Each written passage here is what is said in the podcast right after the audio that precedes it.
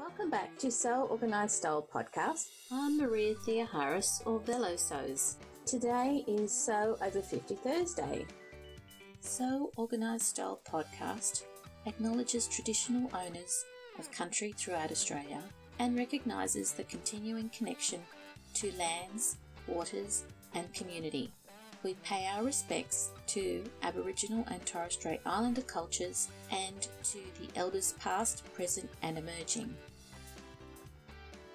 A big sponsor shout out goes to our two podcast friends and sponsors.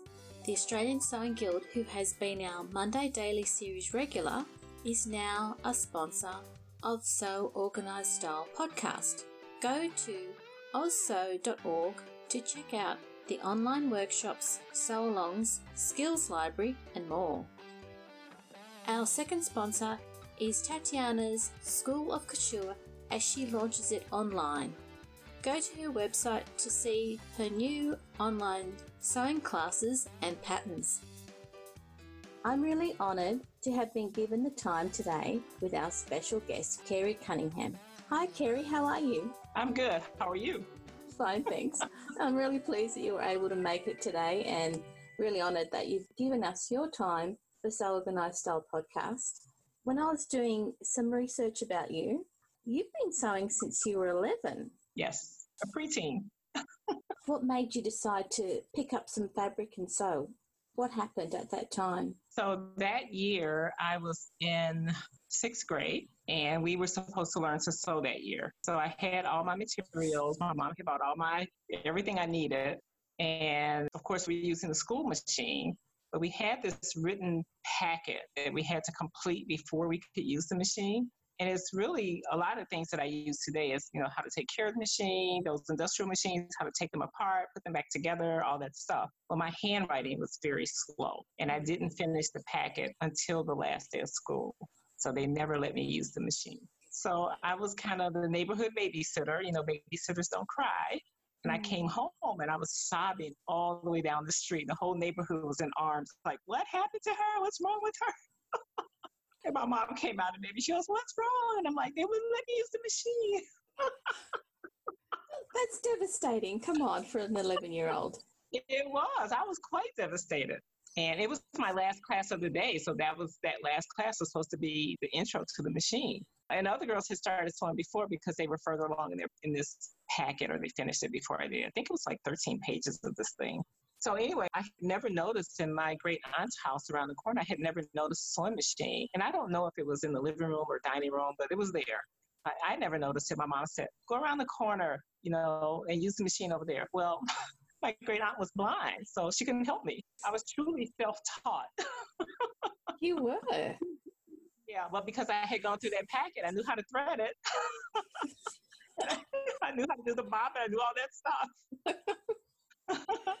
But yeah, so I got through, and what I say about that summer is that I, it was a treadle machine. So what yeah. I say about the summer is that I pedaled my entire summer away. and I made quite a few things that really gives you all the basics. I made a gathered skirt with mm. a zipper and buttonhole, waistband in the back. And I made a button front shirt with a collar and cuffs, buttons. And I made an apron that was gathered with pockets and a tie string. I tell people that I know I made a fourth item that I can never remember what that fourth item was. But yeah, I sold my summer away that year. So that was 11 year old Carrie. Yeah. My mom had watched her mom sew, who was deceased by then. Because she had watched her, she was able to help me understand where the sleeve went, where the pieces went together, but she didn't sew. So yeah, self taught. Definitely. I'm really impressed by 11 year old Carrie as much as I am with you right now. Thank you. You're welcome. So by the time I got to high school, my high school uh, dressmaking teacher was thrilled that she had one girl in the class who could sew. And I went to high school a year early because I skipped a grade. So it was this young kid, you know, in this class, and she sent me to the tailoring class downstairs once a week, which I hated. I, I would show back up in class on the wrong day, and she goes, "No, downstairs." But I hated it because I mm-hmm. was the youngest. I was the only girl. It was a lot of handwork, and I didn't like it but I learned so much. All that handwork now I've realized you're using couture sewing is like, oh, I can't believe it because I'm not into hand yeah. sewing either. I learned it, but I never really used it. I use it when I need it. Yes. Yeah, Using but I don't do tailoring. You do so much. I've been watching the philanthropy work that you've been doing. It's a lot. So the main things are um, that I do is the food pantry at my church, and I've been doing that about six or seven years now. And I don't even know how I was introduced to it. I think I showed up at church on the wrong day, looking for something else. and got kind of hooked, into it. But I really love it. I mean, we feed, before COVID 19, we fed about I don't know, anywhere from 40 to 60 families. And then once we had the shelter in place, we started doing it outside, which meant the clients didn't come in and pick their own food. We now went in ourselves and packed boxes for them. And the Mm. really miraculous thing, and I call it a miracle, is that the first week we had, I think, 43 families and we packed 43 boxes. And then the next week we packed 48 boxes and we had 48 families. Well, now our goal is somewhere between 90 to 100. And every week, no matter how many boxes we have, that's how many cars pull up. That's how many families we feed. It just keeps happening over and over and over again. There's nothing left over. It's pretty awesome. The videos that you've been putting up of all the donations is a real eye opener.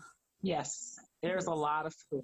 The food that we have now, some of the categories, say for instance, the dairy product, Yep. we may not have as much as we were used to having.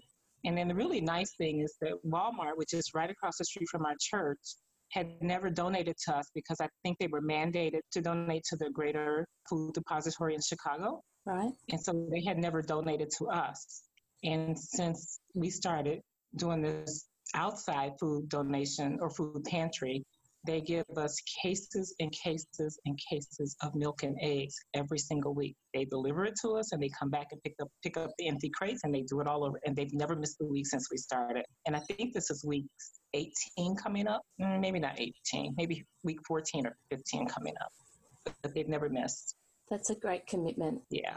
So it's about you know, maybe 20 ish volunteers. Right now we have less because we only have about seven inside and about seven outside. And, you know, we wear our masks and our gloves and we maintain our distance as best we can. And it's really nice to see the volunteers keep coming every week. And these are the same ones that, that I've been with since the beginning. They just keep coming. When they can't make it, they tell us, but most of the time they're always there. That's beautiful. But I, I love it. I love it. And the community must appreciate it so much. They do. They do. Yeah. Because we have a lot of, you know, now we're this, you know, over 190 to 100 people. So there's a lot of new faces. Yeah. And a lot of them are from, you know, right in the area. And some are a little further, come a little further out, but Mm. it's pretty wonderful. And then we have, you know, people that, you know, over the years you get to know them and their dietary needs or their health restrictions or their home life. And I kind of look for those people, make sure they're okay. Mm-hmm. And a couple of them, if I don't see them in a few weeks, I give them a call, check on them. But so far, everybody's been good. Oh, good. That's really good to hear. It's a lot of work. Well, it's every week, and you just said, what, 14 to 18 weeks of this full on double the amount of people. It's kind of funny because it's every Thursday morning. Deliveries start coming in on Friday, but every Thursday morning is when we're there. And what's funny is that I wear my Fitbit, and I'm there from about nine ish till we're, we're done around noon, Mhm. 12:30, 12:30, 1 o'clock. And I get over half of my steps in just in that time frame. Good on you. You so I get about four or 5,000 steps in those days. I always laugh about it. That's where you get your incidental, what do they call it? Incidental activity. Yes. Yeah. Accidental, incidental. And then the other thing that you do that I really love, you sew for children and orphans in Africa. Yes. So that organization is Little Dresses for Africa, Mhm. and they are based in Michigan, actually. So, how far is that from where you live? That is probably, I think I figured it out once. It's about maybe three, three and a half hours away, so not far, considering it's an organization. But I started making dresses for them in, I think, 2014. And it was through the American Sewing Guild. So they said, oh, you know, this week let's do this. And I thought, oh, okay, I can make some dresses. So I bought fabric and I probably made like six dresses and I took them in, and other people made one. I'm like, oh, okay, I went a little over. but they shipped them out. And it helped me then to understand what this was about because I did my research and I had never heard of them before, but once I did the research, I'm like, oh, let me make these dresses. And then I kind of got away from it. And not too long after that, I did a, a class for sewing at my church. And one of the things I said to my pastor then, oh, this was in 2012 or 13, I said mm-hmm. to him, one day I'd like to bring these ladies back that I'm teaching to sew and have them make something to donate. And I wasn't thinking these dresses, I was just thinking something. Well, January 2018, we did Sew Much Talent, did the um, yep. So it's the year that she, that she, meaning Alethea, it's the year that she did the meet and greet across the system when she reached 10,000 members. So that year I went about an hour and a half away to Rockford, Illinois, and I joined the ladies out there as part of our gathering. And I taught them how to make this dress. When I was on my way home, my heart was full. It was just full. And I mm. thought, I need to do this. I never did this. I need to do this now. So that was January that year. I approached my pastor, I think in February. And by April, I had a little organization of ladies. And, mm-hmm. that very first day, 18 people showed up. So my core group is around 12 to 15 ladies that consistently show up. But you know, the first day they made like, I don't know, maybe 20 dresses. and then after that, it just kept growing and growing and growing. So since April of last year, we've shipped out a little over 200 dresses. And we only meet once a month. Some ladies were learning how to sew, and some ladies hadn't sewn in years. I had one lady come was 92 years old, and she had never made a dress. And she sat that night and she made one dress and she was ecstatic. And she comes and she donates fabric. And that's the awesome thing about this is once we started talking about this, just gearing up for it, we got so many donations. We were just, the whole church was just, the whole church staff was just blown away by what was coming in. And people would walk up to me and give me $20. And one lady asked me, where was I buying my fabric from? And I said, well, you know, I can get it from here and there. And she goes, nope, here's the money. Go get it from there. Even the men have gotten involved. They'll come and say things like, oh, you know, I can buy and I can pick up for you and I can do this for you. And it's pretty, it's pretty awesome. The small ministry has kind of reached the entire church. It has. And it's ongoing yeah. as well now. Yes, yes. Because even we, we met that April and that December we took off because it was third Tuesdays we were meeting and that third Tuesday was Christmas. I said, okay, we'll just we'll just take that month off for December. Well, over the Christmas holidays, the ladies made about 30 dresses. they never stopped sewing. they just keep giving and it's wonderful. Yeah giving. And I've seen skills improve.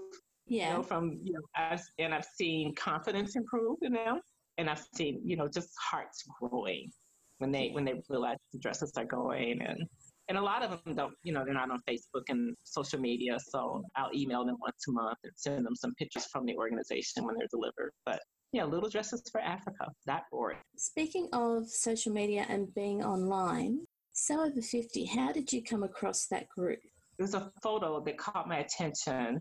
And I'm not a person who kind of goes through the photos. I actually read the post. so I saw the photo and I don't remember which one it was. And I read it and I thought, oh, this sounds good. It's kind of funny because one time my church started a something 50 group and I go, I'm not an old lady. I'm not joining that. but one of the things that I noticed about sewing is that there is a large older community who sews and sews well and designs and create patterns and do all these creative things and knit and all sorts of things. Yeah. So I noticed that because I had actually left sewing for a few years for family reasons. And when I came back, I was kind of like, the whole thing was a culture shock for me. Like the machines had changed and this had changed. And that was one of the first things I noticed was that there was people my age who were still sewing or were starting to sew. So that's what caught my attention was not just the age group, but the photos that I saw, because the photos were starting to come in. Even though Judith said I was the second person to join the group. All I did was I went back and tagged some of my photos. that's, but that's as simple as it gets to start off. Yes. yeah. I thought, well, I'm not sewing that fast. I'm sewing for other people and I'm doing all this other stuff right now. So if I make something and wait to tag something I'm making, it'd be like one a month or something. I'm like, oh, let me tag a few and then I'll pick up when I can. That's great. You do so much for the community that this is one of those things that you actually did for you. Yes, yes. I really, I really, really enjoy be enjoy being part of the group. I really do. What have you found that it's given to you? So it's kind of given me like a sense of community for sure, because you know these are women that are my age and a little bit younger and some older, and but it is a community of women, not just teenagers and preteens and you know kids and and not necessarily 70s or 80s because they're in the group too. Yeah, they're part of the group too. Uh, for me, it was a sense of community, sense of caring, and a sense of being supported. That was really important to me, and that's still important to me. And that's why I try to support as much as I can, you know, offer encouragement to people because that's what I was getting back.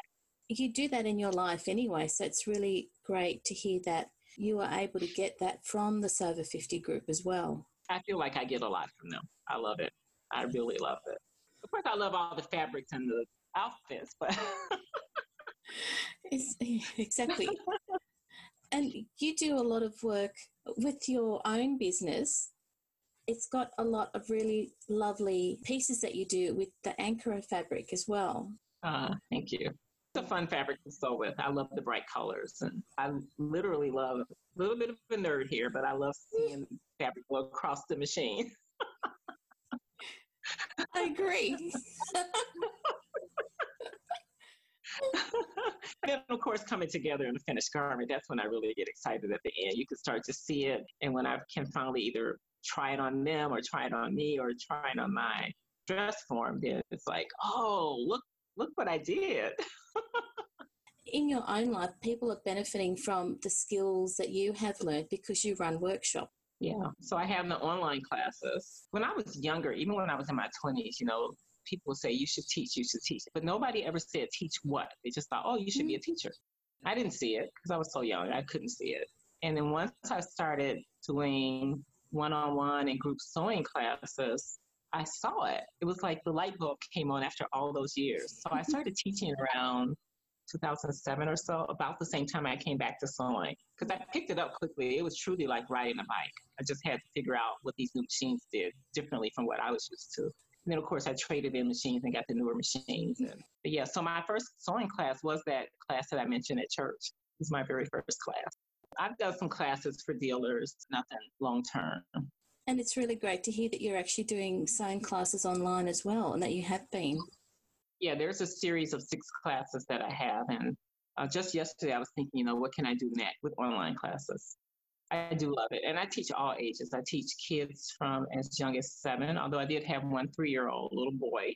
He's somewhere on Instagram in there. I just taught him really how to use the machine. I didn't really teach him how to make anything. He thought he made a bag, but he really But he did well. He didn't um, hurt himself on the machine. I was kind of the last minute babysitter for him, and I thought, what am I going to do with this little boy? I'll put him on the sewing machine. well done. But yeah, I teach from age seven, and I, I taught three generations the grandmother, the mom, and, and the daughter, all in class. And that was a pretty awesome experience. And I think grandma was close to, she was in her 70s, late 70s. So yeah.